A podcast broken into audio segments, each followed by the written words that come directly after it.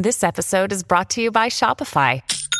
Forget the frustration of picking commerce platforms when you switch your business to Shopify, the global commerce platform that supercharges your selling wherever you sell. With Shopify, you'll harness the same intuitive features, trusted apps, and powerful analytics used by the world's leading brands. Sign up today for your $1 per month trial period at shopify.com slash tech, all lowercase. That's shopify.com slash tech.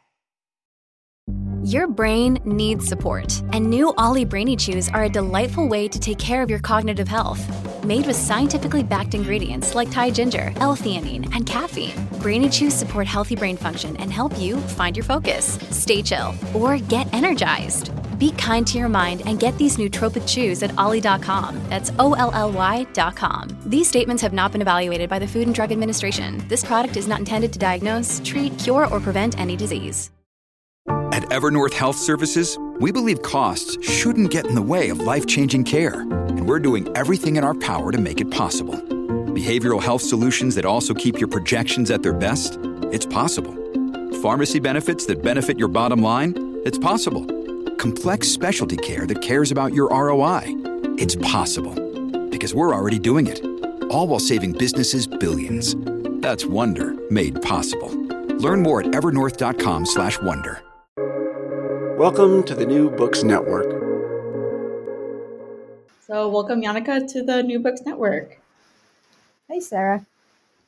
And I'm really excited to talk with you about your work, Living Books Experiments in the Post Humanities, and kind of feel like a special connection to it just by having helped make the book open access. Um, but we'll get into all of that later. So, I think as a start, I'm wondering if you could share like a brief introduction to both yourself and then where the idea for this book came from. Definitely, and thanks so much for inviting me to do this. Um, yeah, so I am an assistant professor in uh, digital media at um, the Center for Post Digital Cultures at Coventry University, so in the UK. And um, I think the idea from the book, well, first of all, it derives from my PhD research. Uh, so it's been quite a long, uh, yeah, long while in development already. Um, and before that, actually, I would say I started to get interested in the open access movement, and I've done some work for some um, uh, projects that looked at how we can start implementing open access models for books.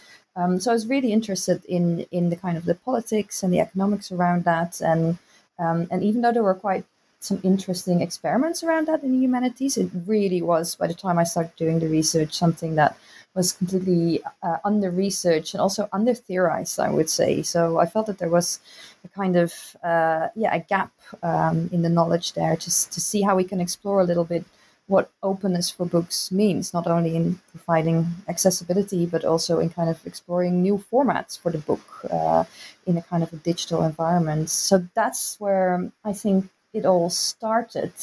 Um, and and yeah, and and uh, from there, I think uh, after I finished my uh, PhD research, I uh, tried to turn it into a book, and eventually it, it did turn into a book, and even a bit more. But I think we'll come back to that in a bit.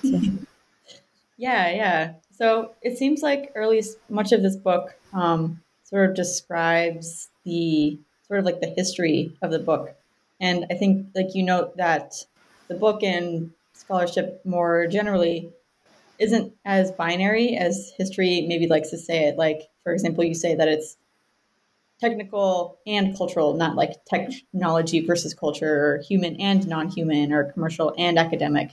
And I'm just kind of wondering, sort of, why has the narrative been so binary and like uh, splitting rather than trying to uh, keep those perhaps paradoxes together? And uh, I guess what sort of story do you maybe tell instead?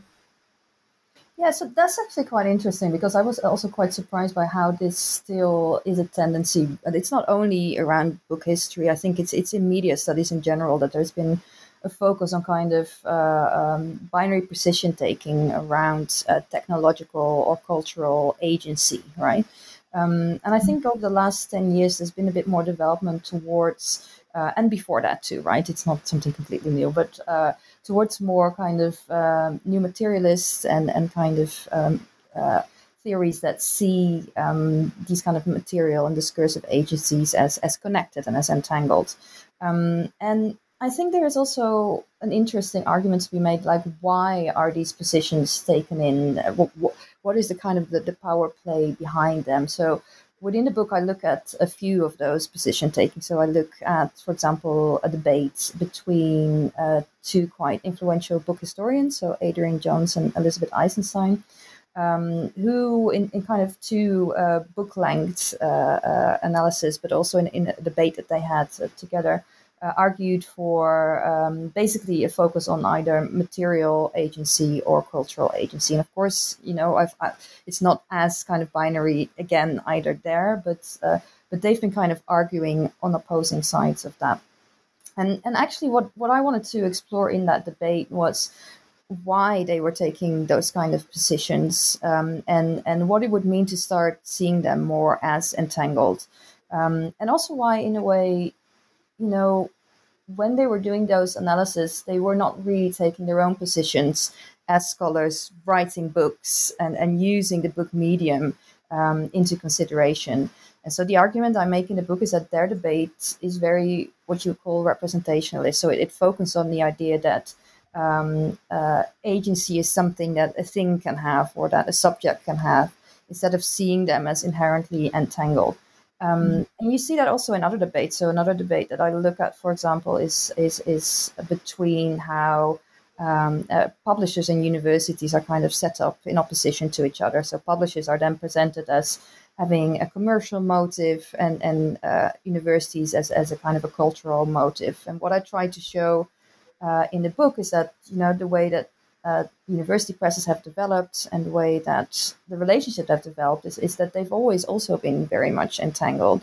And of course, as we know from the development of the neoliberal university, university is just as much a commercial undertaking, and publishing can just as much be a cultural undertaking. So um, there are just kind of ways that we want to uh, kind of other these positions that I'm quite interested in, and exploring why we do that is something that uh, I describe within the book.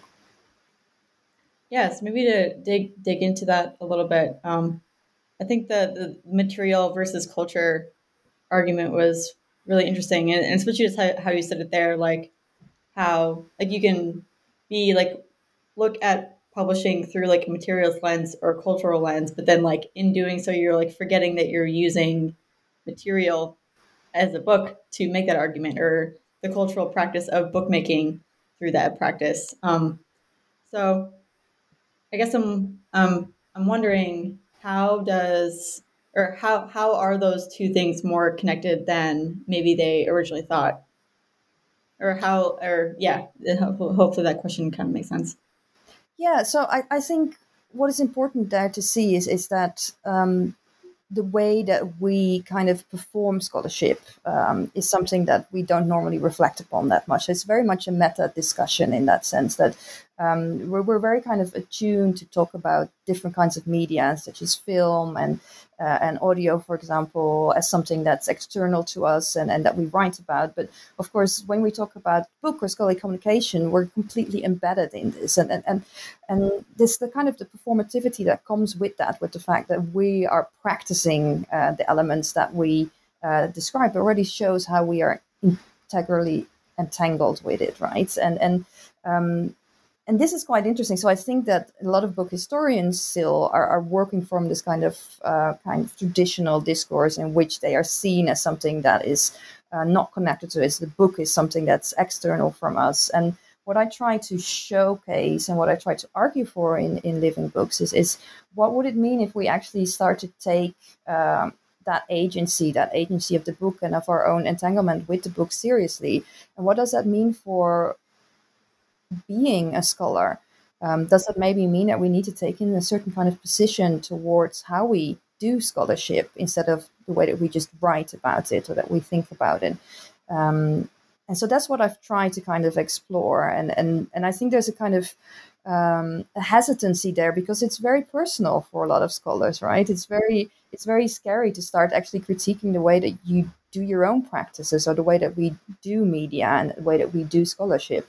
Um, so, so yeah, so, so there's a kind of a hesitancy there, and also connected, of course, to the fact that the way that our scholarly communication system has been set up um, is very much based on this kind of print-based system, right? So the book, as a kind of uh, um, the codex books in, in that sense, has been so incremental in the way that um, that scholarship has developed. So things like the individual author, the bound book, that's an object, the outcome of research. It's essential to the way that our scholarly publishing system is set up with books as object, but also in the way that our assessments and our metric systems are set up, right? So we're supposed to create these outputs. So starting to critique these practices is, is, is very hard for people because we're so yeah such so much part of it and we feel complicit also in the way that we're repeating that so um, it's it's yeah it's a hard nut to crack in that sense yeah especially on the the performative front i feel like um, i've heard that term thrown around in in like philosophical circles and i, I don't think i really understood it until how you said it um, through this book about how like the performance is like you interacting with the thing itself. It's like you're changing it by like, you're changing and making publishing what it is by publishing and like how like the I guess uh, I guess it's like the actor network theory kind of where like the the author is like part of the like performance of like the the work at large. So I just thought that that was really really interesting and helped me like actually understand what performative means. oh, fantastic! Oh, that's really good. Yeah, I think it's, it's that emphasis on, on on the kind of the plural agencies involved, right? And and also that, that it's not only uh, the book author or, or, or, the book as an object that are mostly put forward as agencies, but uh, that there's so many other agencies involved, uh, you know, around the production of a book and, and becoming more aware of that about which I kind of theorize then as the book apparatus. So it's the practices that are part of scholarly communication, it's the technologies, it's discourses, it's the materiality of the book. All of that come together in this kind of uh, uh yeah, in, in, in this entanglement of, of forces that then enacts um, uh, our scholarly communication system. And um, and we, and kind of the argument that I try to make is that even though this is all connected, we do have some agency in that to kind of uh, highlight, first of all, that this exists and, and that this entanglement is part of how we uh, how scholarship comes about, and that we can do it differently. That different kind of cuts and different ways of doing scholarship are possible. Yeah, but and even what you just said about how like scholarship identity comes through like those those practices. And I mean I, I definitely know that I've felt this as like going through going through my research and getting or doing my work as a scholar that it feels like you're trained in this system and that, that your identity is like wrapped up in this like the system as it is. So trying to make those changes even though you know that they would be better it's really difficult because like one the system is just already so much in this direction but two like your identity is also wrapped up so much wrapped up in that process and continuing it and making the leap to making a different cut is just like really hard just because it is so entangled and like you can't just chop off one node. You can't just be like well i'm just not going to use publishers. I'm just going to self-publish. Like it's still part of this bigger bigger system. So i guess that makes me wonder this is like a huge question too. Like, what sort of like practical suggestions could you have for like an author or a publisher, like the infrastructures that exist? Like I said, that's enormous, and but I'm just wondering what your what your thoughts on that are. Oh no, but definitely I'm with you, and I um, also definitely don't want to kind of underestimate the incredible pressure that we're under, right, as part of this system, and and making those changes does feel very hard. Especially, you know, one of the things that, that I I do rage about a little bit though is is the fact that often that responsibility is seen as something that needs to come from uh, the kind of more established generation of scholars, right? So they've already part of that system. But one of the arguments I make, and that comes back to what you're saying too, is that we get kind of our our our subject position as a scholar gets formed within this system. So in a way, I feel that you know this needs to start at all levels, trying to critically think about the way that we've set up this system needs to start when you're a PhD student, when you're a student. Um, and of course, you know, I'm, I'm, I'm not kind of naive to the fact that uh, uh, it's hard to make changes in, in something that feels so oppressive in many ways, right? And this comes back to this kind of the power structures at play uh, that try to keep um, this specific print based system in place because, you know, this is where publishing gets its main commodity form from this object that is the book, and our universities get their funding based on the fact that we're author brands that kind of you know uh, that that that they can promote and that the metrics are based upon. So so so this system is so ingrained that it almost feels like it's very hard um, uh, to go against this. But I, I think I still think, and I mean that's one of the things that I try to explore within the book is is that I'm, I'm looking at the kind of affirmative practices and affirmative kind of uh, experimental projects that are trying to imagine different ways of doing scholarship and and some of the ways that I think that there are opportunities for us to start doing is to kind of connect to these kind of new digital practices that are coming up towards um, the kind of the, the politics around uh, more kind of radical forms of open access that I described. And this can come in, in different ways. I mean, for me, I think it would already be an amazing first step if people just start to think through a little bit more why they publish, at what points, what the reasons are for why they publish, um, whether there is a way that they could do this differently, whether the book or the printed kind of the print based systems and practices that we have devised as part of our scholarly communication systems are always, in every instance, the best way for you to publish your research or to, to kind of communicate that. Um, and I think that's the first start. So just kind of critically looking um, at the system and starting to think where we could maybe start to make small incremental changes individually but also not only individually. I think it's very important that we do this collaboratively right? And that we try to work together with people who are critical of the system are trying to create change there. So um, so I, I, think within the book I, I describe different experiments in book publishing that, that try to emphasize the more communal, the collaborative, the processual aspects that are already always part of scholarship, but that you know that we can just start to highlight much more.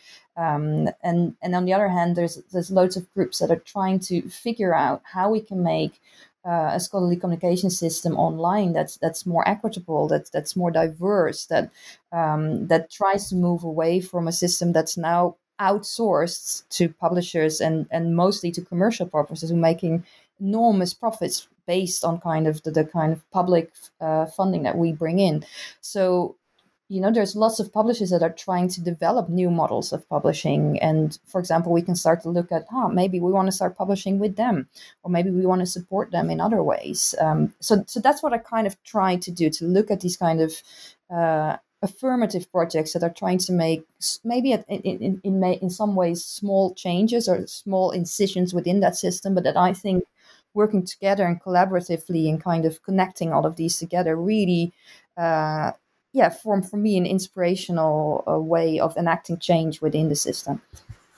Yeah, yeah, that definitely makes sense and kind of draws on the sort of like the networkedness of everything. Like you could change, like maybe you can change like the business model, but that doesn't mean like that you're really changing the culture just because like the business model is just one part of like this this much bigger thing that you almost need this like critical mass of a community network to actually have any amount of change, big, big or small. Um, that, but kind of what you said about open access and sort of digital practices, um, that makes me wonder maybe like sort of stepping back a little bit or changing gears a little bit, um, sort of like wondering how digital spaces or like how technology is being used now, like in open access, and sort of how is that changing book publishing, or almost maybe how is it, or how could it be a little bit more of the more of the same yeah, so this is really quite interesting. So I think that comes back to the aspect that, you know, um, and that's also something I just try to ex- describe is that open access in principle is is uh, doesn't have a specific pre-described politics right? So it's it's a floating signifier. It can be um, filled in in a way that uh, that people see fit. So so it doesn't have an inherent politics connected to it um, and what this means basically, um, and similar thing can be said about the digital, um, is that there's definitely all kinds of opportunities to do interesting stuff with the digital, but at the same time, uh, and with open access, but at the same time, the digital can enact uh, all kinds of kind of more print-based closures that we uh, that I've just described, right? So, for example, um, the fact that we're now increasingly publishing books digitally doesn't actually mean that they look much different than they used to, right? So a lot of things are still published as a PDF. Um, even behind kind of the printed books that we are now using, there tends to be a whole a digital uh, production system, right? But the output is still often this kind of print-based volume. Um, so, so, so print doesn't necessarily have to be revolutionary or kind of make those changes, but it does have possibilities to do so because yes it, it offers possibilities to kind of to network uh, books more to to create conversations around books in, in a way that, that it might be easier. Um, it offers possibilities to, to to publish research more processually to what you said too like look we, we can we can start to publish more ourselves as, as scholars too uh, that has its, its drawbacks and its benefits i think.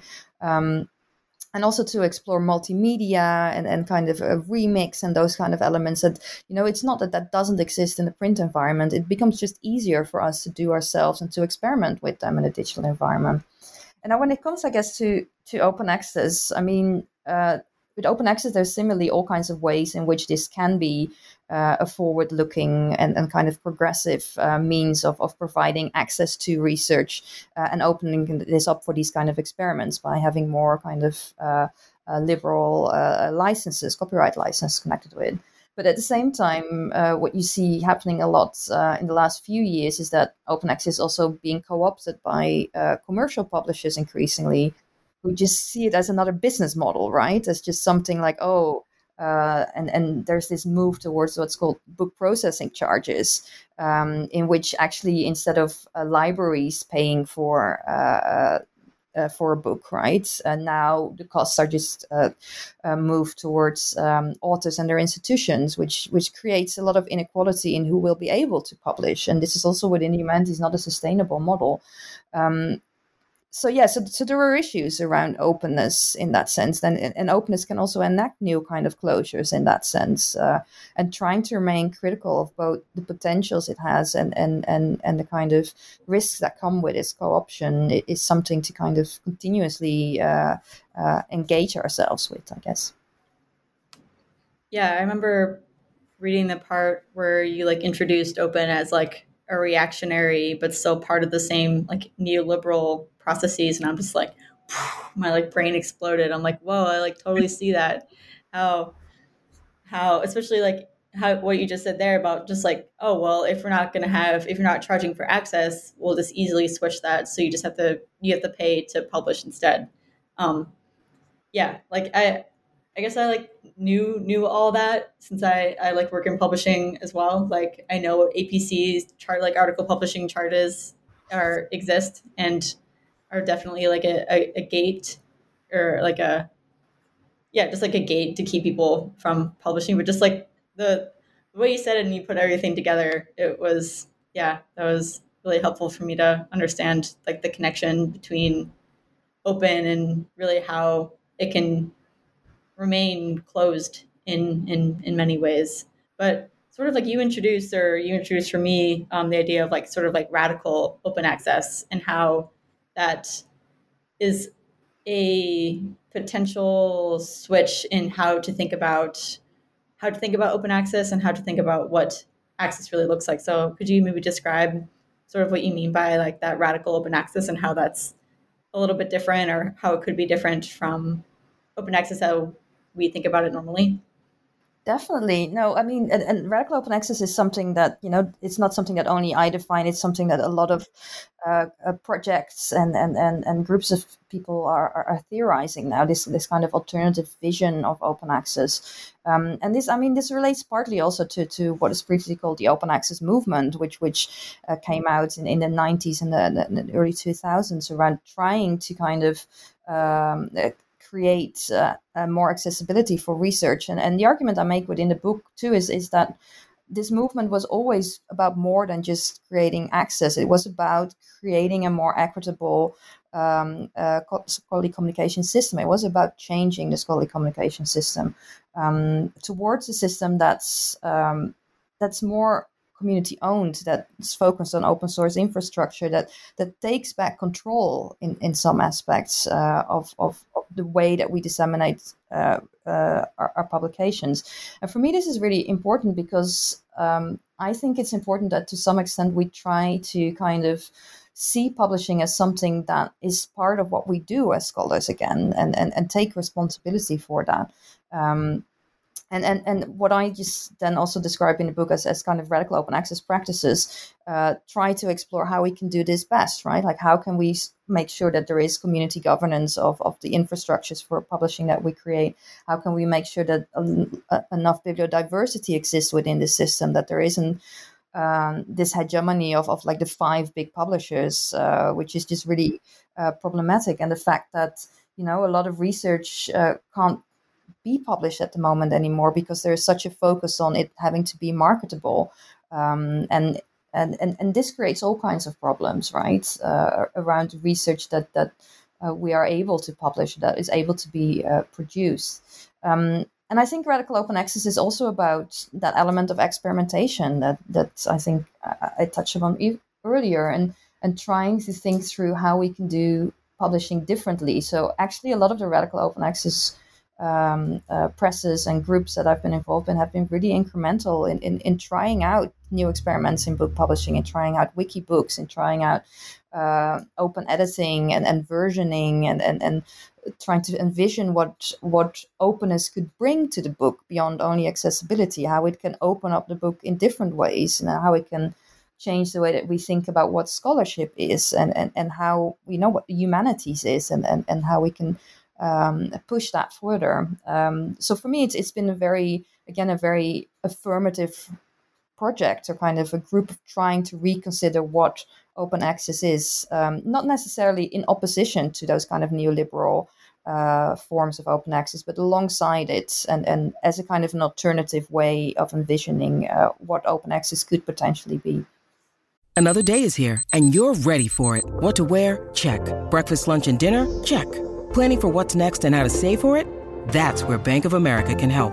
For your financial to-dos, Bank of America has experts ready to help get you closer to your goals. Get started at one of our local financial centers or 24-7 in our mobile banking app. Find a location near you at bankofamerica.com slash talk to us. What would you like the power to do? Mobile banking requires downloading the app and is only available for select devices. Message and data rates may apply. Bank of America and a member FDIC. This episode is brought to you by La Quinta by Wyndham.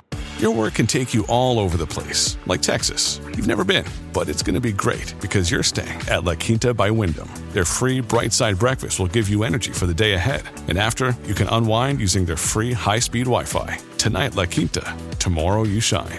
Book your stay today at lq.com.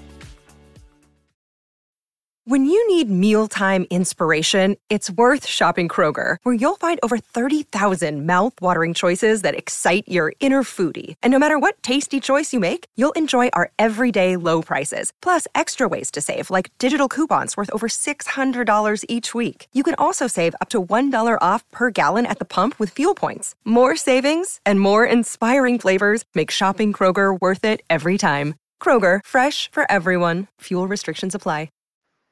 Yeah, I feel like that makes me wonder how how we could or what you think of how to like make that experimentation process like sustainable between like experimenting with different publishing models and modes and practice processes and practices, but then balancing with that with like the at least the current need and desire to have like this like fixity or at least how we think about authority through that fixed process rather than through experimenting. Hopefully that question makes sense. But like sort of how to balance between where we are with like the the desire to have that that fixed process versus not versus but and trying to experiment um, with that.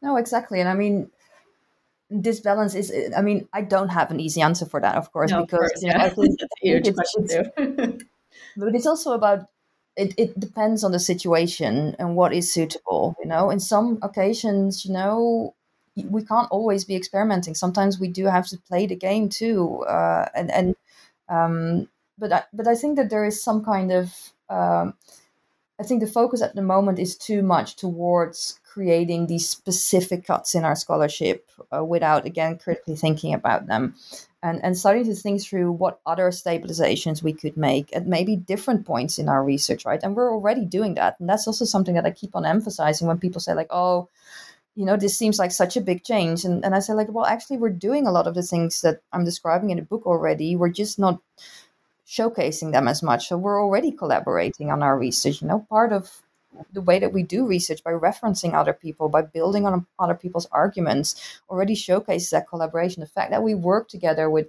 with students, with colleagues at conferences, with um, with publishers that help us refine our arguments um, already showcases this these elements of, of, of, experimental publishing of, of kind of rethinking what a book is and how we work together um, and similar also you know with with the form and the format of, of, of the book we are incredibly uh, experimental in the ways that you know we started using blogs and, and now people are doing uh, summarizing papers in Twitter threads, or they're doing things like that, like this, like a podcast. Or we've all over the last two years, all of a sudden, have become expert in in Zoom uh, presentations online, right? And and so we're doing so much experimentation already.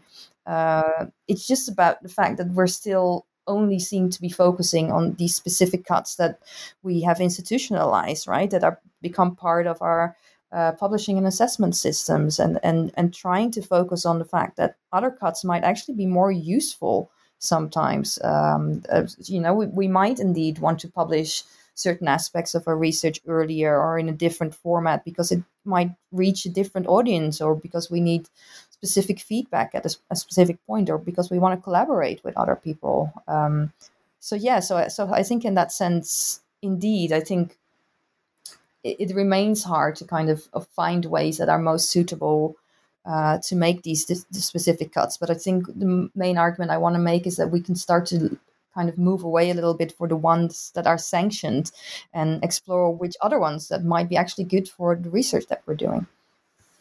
Yeah. What you just said almost makes it sound like maybe it's even like a rebranding of things because like you're like you said like people are already doing blog posts or people are already like sharing their things on Twitter.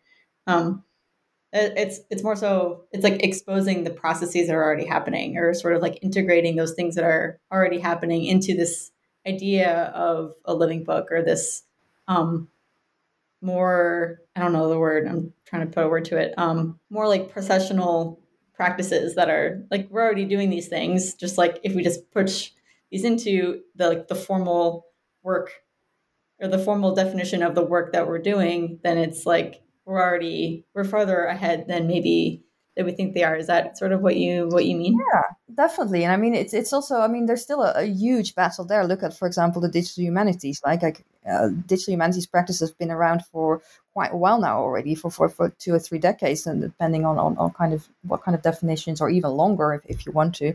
Um, and they're still not, you know, necessarily accepted uh, within our institutions. So so it's not it's not an easy discussion to be had. And and I also don't think that it's only a fact in that sense maybe I'm, I'm, I'm presenting it too simple. It's not only, uh, or at least I'm not hoping that it's not only just uh, replicating what we already have and making it more visible, because I do think there's there's opportunities within the dishes that we haven't maybe explored yet, right? That that we can still. Uh, uh, uh yeah look at more um, i'm super interested in kind of indeed this idea of, of, of, hyperlinking and networking texts more and and the kind of the platforms that are there and, and annotating on what that could mean and creating different layers in, in our publications uh, having dialogue around how can we do that in different ways how can we um, make our data part of a publication and showcase it and interact with the data at the same kind. There's so many exciting things there um, that we can still explore around the medium, and the medium keeps on developing, right? And and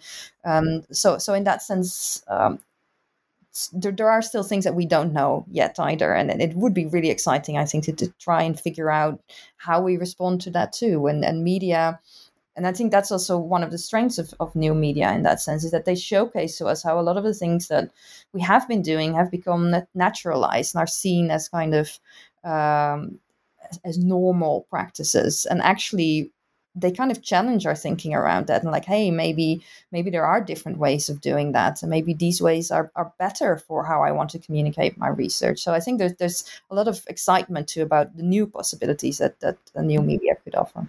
Mm-hmm.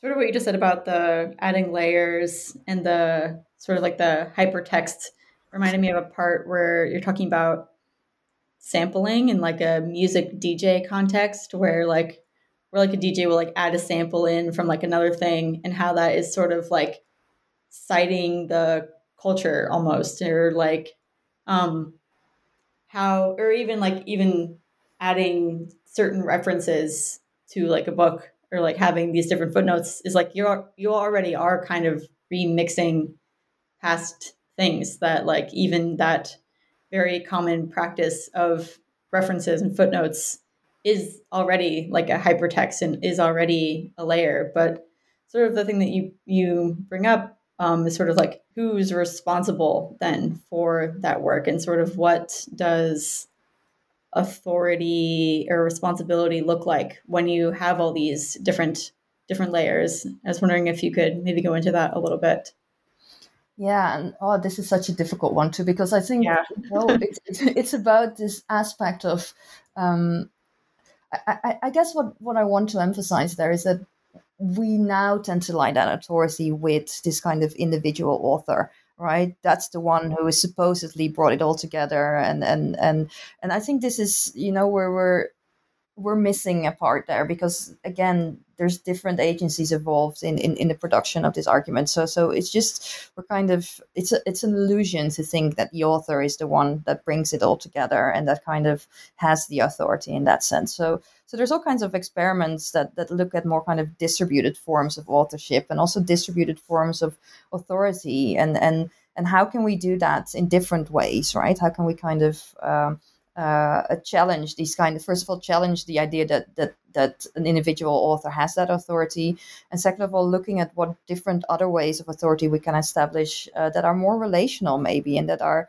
are um, are part of kind of showcasing um, the different steps that a book goes through, and and and a referencing referencing system itself is a form of authority, right? And and making links to other scholarship is a form of authority. So can we build um, this kind of situatedness within the systems that we're creating um, and expand it a little bit? From there. So there's all kinds of interesting uh, um, experiments also around this, around around around hyper authorship, for example, in in um, in the sciences. And at the same time, I think what what I try to explore too is is is how within certain fields such as um, so it's such as, as conceptual poetry, for example, they're trying to really let go of this idea of, of authority lying with uh, specific people and, and, and trying to challenge um, uh, challenge this kind of idea that it lies within a text or within with an author, but that it, you know, that once we start to kind of uh, um, look at, at a kind of a remixed form of authority, uh, trying to think through where it could then lie. And that there isn't, again, there isn't a simple answer there, right? So, um, and, I, and I think their experiments are also more about making visible the fact that this authority isn't just so simply located in these kind of elements. Um, so, so yeah, and that's why I'm also very interested in kind of in this breaking down of, of, of, of our established idea of, of, of how we um, how we've set up these kind of structures, I guess, and, and looking at um, experiments that showcase things like look how these things are interwoven. Um, and this is also quite interesting because I think elements of, of, of plagiarism and, and, piracy are still some of the most taboo ones in, in, in academia too, right? Uh, well, in an oral society, for example, this was like commonplace, and and you could even say that practices like uh, Wikipedia, right, that, that are just crowdsourced, uh, uh, have become so much more important these days. So so maybe doing away with these kind of, of more kind of collage writing or patch writing approaches towards uh, knowledge and, and, scholarship uh, um, might not be the best initial idea. Maybe it might be interesting to kind of explore what comes out of these kind of practices, right? And uh, what we can learn from them and, and to envision different ways of scholarship, maybe. Yeah, I like what you just said there about. I mean, it. What you, say this much more in your book too about how some of the policies and like almost like the legal work around book publishing were to prevent plagiarism or to stop pirating. Um, and that just makes you wonder, like, how could we make more dynamic policies for like radical and fluid models, or or is more what you're saying, like, are policies part of the issue? Um, and sort of like how how to balance between like having ownership and authority of a work, but also having it be remixable in a way that like maintains that sort of ownership in like the words and ideas Yeah, so so this comes back to this this whole the, the kind of humanist tendencies behind our copyright regime, and also how this is integrally connected to the idea of the book as a kind of a bound entity and the author as somebody who is the owner of that work, right? And so this is really hard to start kind of disconnect in that sense. And of course, things like Creative Commons licenses, etc., have started to try and do that. Um, but they still kind of rely on this authority of the author having to actually say like oh i'm giving the right for others to reuse it instead of seeing it as something that you know you always have the rights uh, from the start. So so this is quite interesting that, that there are moves towards kind of enabling uh, these kinds of experiments uh, more, but they still kind of fall back to these kind of humanist understandings of what um, of what ownership of a text is, and and and and and and, and yeah, how we perceive uh, a book to be, and what an author is, etc. Um, so yeah, so there's there's also kind of more copyleft licenses, etc., that or uh, licenses that try to think through a bit more what um, what what kind of the ownership could be from a perspective of um, a more kind of public domain perspective, right? Like let's say start that we start from the premise that it's already part of the public domain. Um, but this again is also so very hard because copyright is also something, depending on, on countries that you're in, is connected if you're a scholar t- uh, to your universities, uh, and and um, so so it's also not always your ownership. It might be connected to your employer, and again, we also have the issues that we've been uh writing or giving our copyright to publishers, right, to to publish our work for us. Um, and this is one of the things that the open access movement has also argued for. Like it's about retaining your copyright, your right to to be able to to do with your research afterwards what you want to do with it. Um, um, so yeah, so it's an interesting discussion, and, and, and it's also one I have to admit that within the book, uh, copyright is a little bit something that I wish I would have had more time for because, but it's such a big kind of subject uh, uh, to kind of uh, yeah get into. Uh, so so I, I kind of only skim uh, a bit to it to it I guess. Yeah, but that makes me wonder. And like you said in the probably the very beginning, or even like the acknowledgement or intro section about how this book like started off as like a series of blogs, and it's now a published book. Um, and then sort of what how I came across your work was helping move it onto this platform called PubPub, which is an open publishing platform that sort of allows for this annotation, embedded media, and etc. Um, so I was just wondering maybe two things here about one how you were able to set up either copyright or policies to have that have this work be as fluid as it seems to be um, and then also sort of like what has been the process for you um, been like to to remix this book into like its various and different forms from like digital to print media? Yeah no definitely. I mean i've always wanted to kind of experiment because when i started to do uh, my PhD uh, thesis is called in the UK. I, I wanted to see if I could, you know, while rethinking what the book could be, I was thinking like, okay, that also, if I want to take what I'm saying seriously and also kind of res- reflect on my own practice, that that would need to involve also thinking through how I could publish my thesis maybe differently, right? And um, so yeah, so I started doing the blog um, as a kind of a way to uh, to publish research in process, and and I do remember that initially I had to get some kind of special compensation or from the from the university that, that, that they were aware that I was doing that right because at that point too still um, um, and I think that probably is still the same. I don't think that's changed much but it probably still says something that to qualify for uh, a thesis submission it can't be published anywhere previously and things like that right? Um, so i had to kind of explain like look I'm, this is part of the way that i'm performing my research uh, and that i'm publishing uh, parts of it already um, online once it is developing. But this has been such a great experience also. Um, i mean i started the blog that's part of uh, yeah that that started off the book i guess around 2009 or 2010 i think.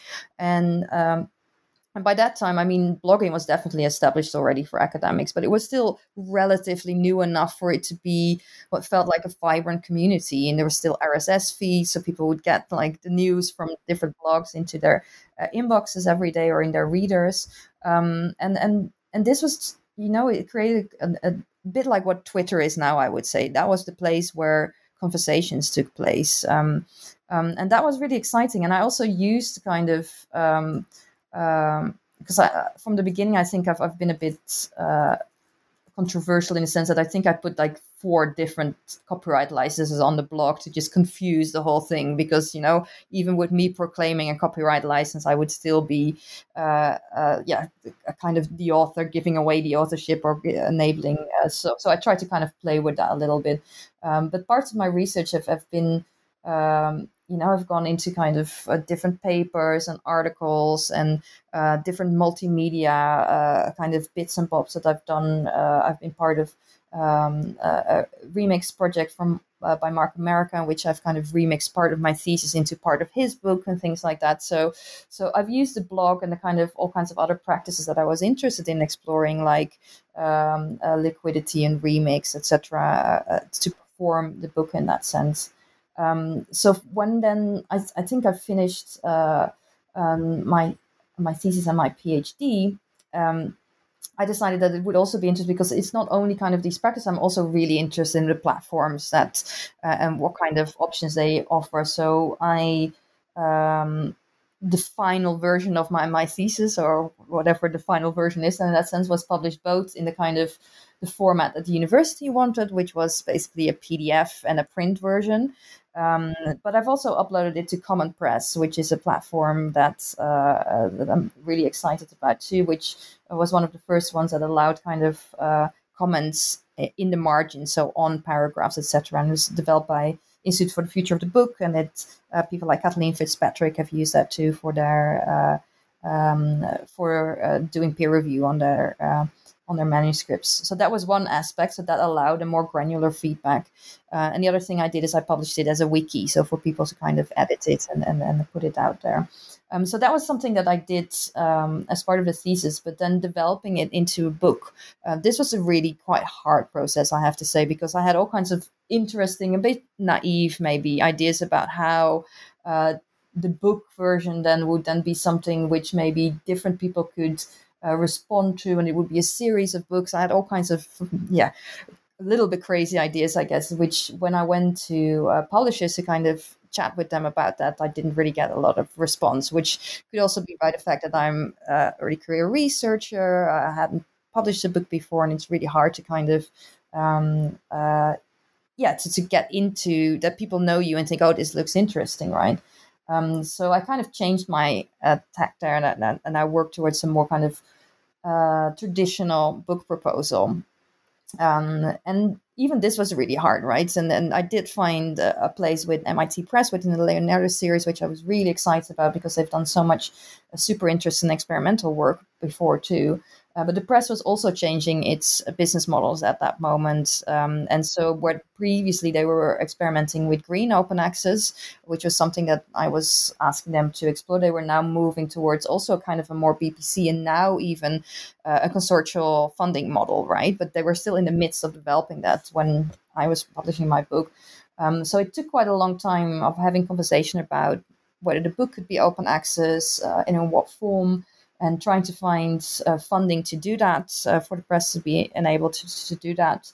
Um, so I was really happy that eventually uh, we did find some funding to do so and to make the book open access. Uh, and at that point, I think uh, you got in touch too, saying like, uh, "Oh, we're also working with the Knowledge Futures group with with putting books in um, MIT Press books on uh, on PubPub, right? And this for me was a kind of a way it, it brought me back again to the blog and to kind of these different platforms that I've um, uh, I've, I've, tried out. And I also made sure that uh, when uh, I did negotiations around the copyright license with the press, that it would be one that allowed reuse and versioning and remix. Um, and and so so yeah so so moving the book then to PubPub was for me, you know, it kind of uh, it was a really good kind of way to extend the projects and, and to kind of keep that processual element, to keep that uh, engagement with uh, uh, um, yeah with, with with the community alive because PubPub also allows you to uh, have comments in the margins of the book. Uh, it allows you to version the book. So um,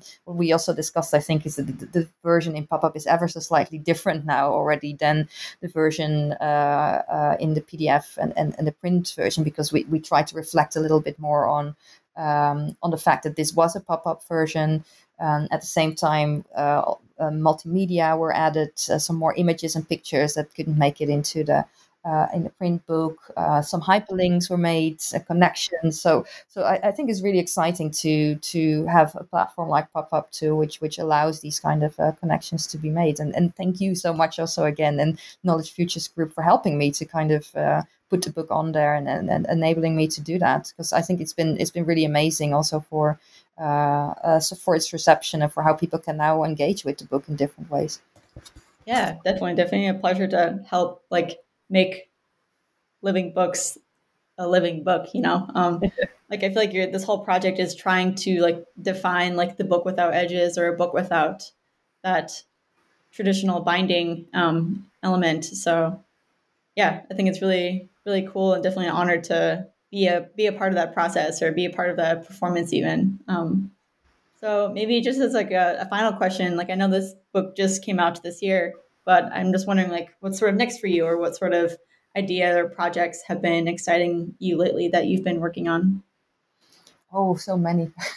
um, I, I, think there's different. I kind of. I, I, always feel that I've got like different uh, tracks to my scholarship. I think the, the one project that I'm now working on that that's most directly kind of a follow on from from the book um, is a project that I'm I'm calling post publishing, um, and and this at the moment is mostly a program of of of, uh, of talks and, and, and interviews that I've been doing with uh, both theorists and practitioners um, who have been uh, exploring experimental publishing and what that means. Um, and I'm I've been talking to uh, yeah people both in uh, academic publishing but also in more artistic uh, publish publishing yeah, to kind of get a little bit of inspiration about what the future of the book could be, what the function is of experimental publishing as as um, um, as, as as a kind of a speculative critique, uh, as an intervention into systems uh, uh, of publishing and knowledge creation.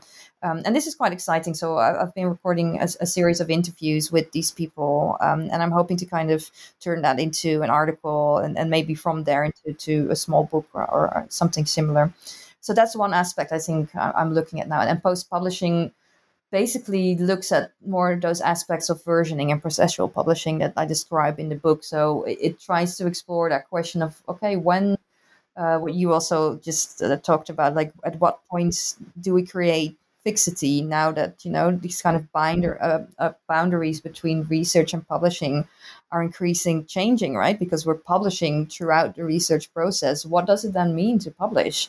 Uh, so, so in that sense for me it's post publishing because you know if we kind of uh, do away with these distinctions where do we create them again? And and, and for what reasons? And that's something that i'm, I'm really uh, excited about exploring um, I think some other aspects I'm doing is, is more around the kind of activist work that I'm doing, uh, which is like projects such as the Radical Open Access Collective, um, and also it's uh, a project I'm involved in called COPIM, which is, is kind of developing um, open source infrastructure for, uh, for for books, for open access books, and making sure that they can be uh, uh, produced, disseminated, and, and, funded in ways that, that make them more sustainable and um, and with the Radical Open Access Collective, we're hoping to do maybe a new event. We've done two conferences around trying to define what Radical Open Access is, but also kind of showcasing the work that all these organizations are doing uh, to create a different, uh, uh, more ethical, uh, more diverse uh, uh, publishing system.